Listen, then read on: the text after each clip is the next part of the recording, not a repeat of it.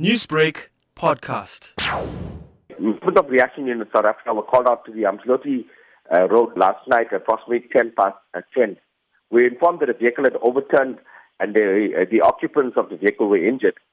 Paramedics and reaction officers were dispatched to the scene and upon arrival, we found a female standing outside a Mazda Axela with foreign registration plates. The female indicated to us that there was an occupant in the vehicle. Paramedics went into the vehicle and found that a man was deceased. He had been crushed by, the, by, the, by his own vehicle.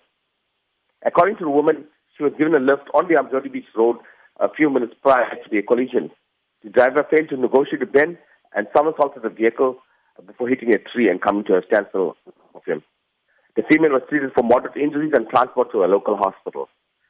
The victim or the driver of the vehicle was not identified last night.